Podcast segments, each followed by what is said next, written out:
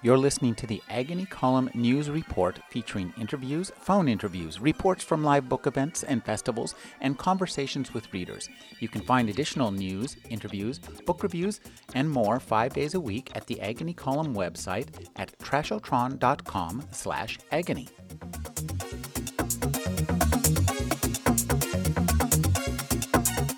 I'm speaking with Jay Lake. Thank you for joining me, Jay. Hi, Rick. It's uh, good to be here. Jay, you've written pretty much everything in multiple volumes in many ways. I'd like you to just talk a little bit about being so prolific and so well versed in writing in pretty much any genre. How do you move from one genre to another without the genres infecting one another? Well, I'm not sure that I wouldn't call it a neurosis or possibly psychosis, frankly. Uh, but every project is different. And I, I space time between projects. I once made the mistake of writing two novels back to back, literally finishing one up and about three days later starting another, and nearly broke something doing that. So the real answer is separation. I write a novel, I put it in the drawer, I go work on short stories, articles, interviews, whatever, and then come back to it later. And then if I'm going to switch gears, I wait a few months. So I let my head clear. Your latest novel that you're just reading to us from tonight is uh, space opera, which is a really interesting genre, I think. So, talk a little bit about uh, creating an entire universe out of whole cloth. That's a funny thing, Rick, because uh, when I wrote Trial of Flowers, for example, which is a, a, kind of a new weird fantasy of mine, the outline was five paragraphs long, and I wrote about a 160,000 word book out of that. Uh, the outline for this Sunspin space opera project is 140 pages long and I keep adding to it. It's and about 100 pages of that is background about the universe, essays and ship lists and you know history of the universe to keep myself on track for exactly that reason to build that world. Uh, but you know, one of the things that I remember even reading as a kid was Robert Heinlein's Future Histories and being fascinated by the timelines and, and, and all, all of the implied reality behind that. So I guess I, at one level, I'm really consciously mo- modeling that. Um, again, with, with timelines, with histories. This particular universe is modeled after very early Renaissance Europe, where they're still very aware that Rome collapsed and they're only now getting back to it after a thousand years of wandering around in the darkness. Um, that's kind of the situation these people are in. So there's a historical model, there's a genre model, and then there's just the whole make it up as I go along and boy, isn't this fun business. I, it really is fun. I could just tell from it from this brief excerpt you read to us how much fun you are having and how much fun your readers are going to have.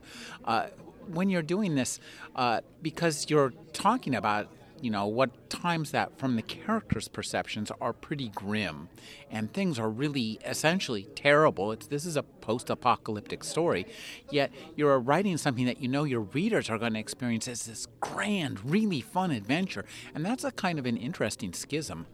Well, yeah, and, and in fact, it's these people are. It's to be more accurate to say it's a post post apocalyptic story. These people have emerged from that terrible, terrible time, and they're just now catching up to their ancestors. And so they're very conscious of the fact that they finally, finally are doing things even their ancestors couldn't do. And at the same time, they've never understood what happened to their ancestors. So they're dreadfully afraid of bringing about yet another apocalypse. So I think the tension comes again from making that history make sense to the characters, and and giving them sort of these impossibly high stakes. Oh my God! If we make the wrong move, the universe is going to end again, and that's fun.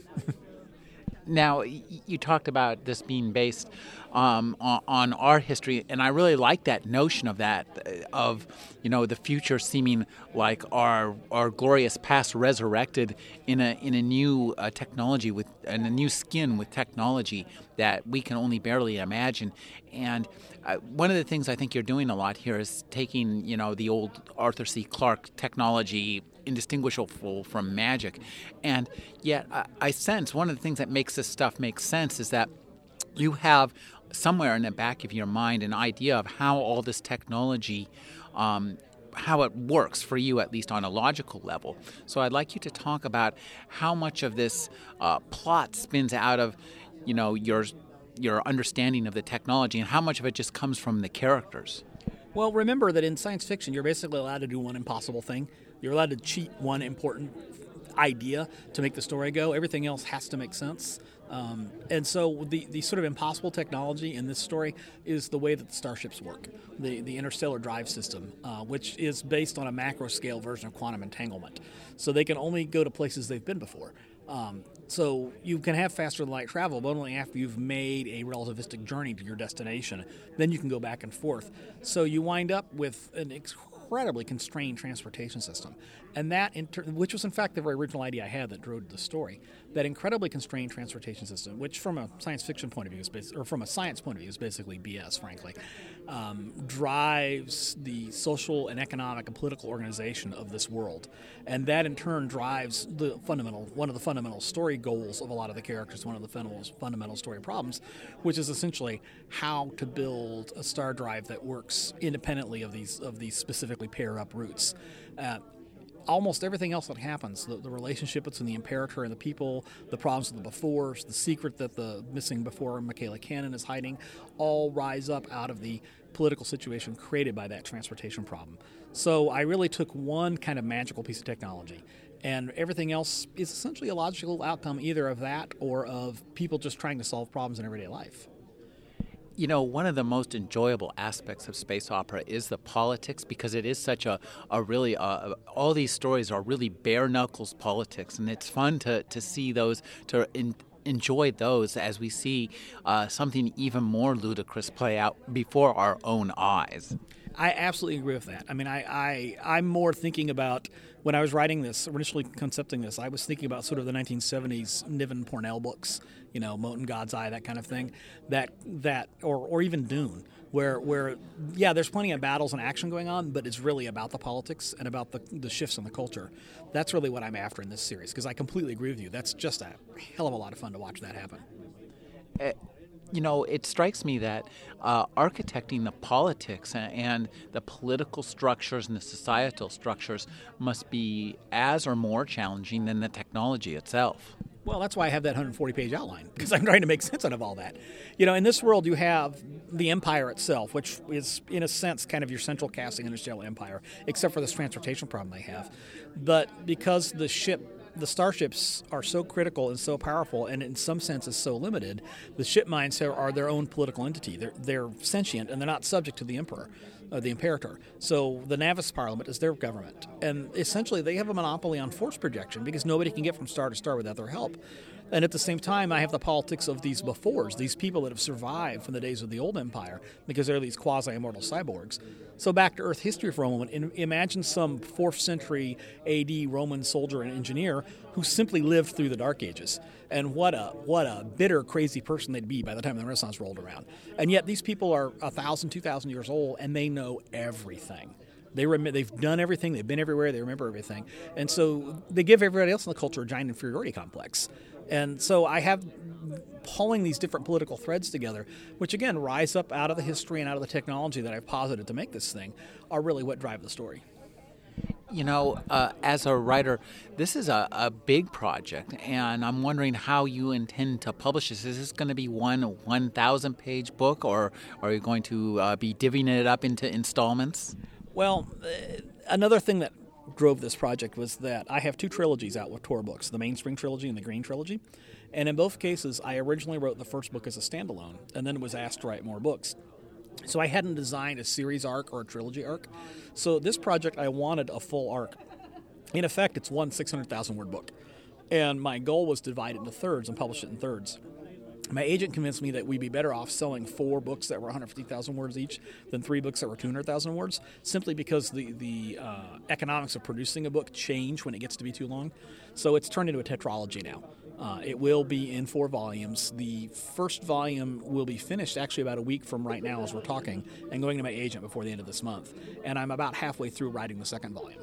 So it's definitely going to come out in four pieces. Now, uh, I just want to uh, step back to your previous trilogies, uh, these were very different from one another and from the one you're you're talking about now. Uh, the Escapement trilogy is so much fun, and, and you the the you did a great. Uh, uh, tweak with the science on that, which where you went to the Fortean list. I'd like you to just talk a little bit about that because that was such a great uh, uh, tweak. Well, remember my comment about the one impossible thing you get to do? The impossible thing I do in that universe is that I make uh, the Earth is clockwork and it's orbiting the sun on a brass track. And this is a very literalization of the God, the watchmaker metaphor. And as you referred to, I got a lot of help from the Fortean mailing list, uh, especially a gentleman named Robin Hill, who's an aerospace engineer in the UK, was extremely helpful to me in taking this concept and making it make sense. Now, of course, if you imagine a 97 million mile diameter ring of brass around the sun hanging in outer space, the thermal characteristics alone would tear this thing apart. This, this, doesn't hold water at any level except kind of as a thought experiment. Uh, which is why I'm terribly, terribly amused that Tor published it as science fiction, because to me it's clearly fantasy. But that clockwork roof literally springs and gears inside the world, and at a 100 mile high wall at the equator, topped with brass teeth that interlock with this ring, ring of brass around the sun, is the central conceit of the book. And all of the actions of all three, or of the series, all the actions of all three books take place against this backdrop. You know, uh, your books are so imaginative and we have so much fun reading them. Uh, I'm wondering, uh, it, because you kind of go so far out, I'm wondering if you'll ever like settle down, you know, have thought of like writing, you know, a, a you know, a kitchen window epiphany novel. That's hard to say. I, I, you know, my next two projects after the space opera, one is an urban fantasy collaboration with J.A. Pitts, who wrote uh, Black Blade Blues, uh, also from Tor, and it's certainly not a kitchen window epiphany project, but it is sort of ordinary people, sort of. I mean, it's urban fantasy, they're werewolves, but people walking down the streets of a modern American city, not, you know, running around in, in spectacularly different universes. The other project that I have in the pipe is a magical history of the Old West called uh, Original Destiny Manifest Sin that I've actually wrote about 100 pages of seven or eight years ago and then realized that I wasn't a good enough writer to finish it. So I'll be coming back to that. And again, it's got its own grandeur. Old West stories have a huge sweep to them if they're done right. But it's anchored in our world, so it's a little bit closer to the kitchen window than Clockwork Earth or Impossible Star Spanning Empires. Well, I can't wait for a, a, magical Old West story from Jay Lake. I've been speaking with Jay Lake. His forthcoming novel is. Uh, next book out will be Kalimpura, which is the third book in the Green Trilogy, and it will be out in January of 2012. Thank you for joining me, Jay. Thank you, Rick. I really appreciate it.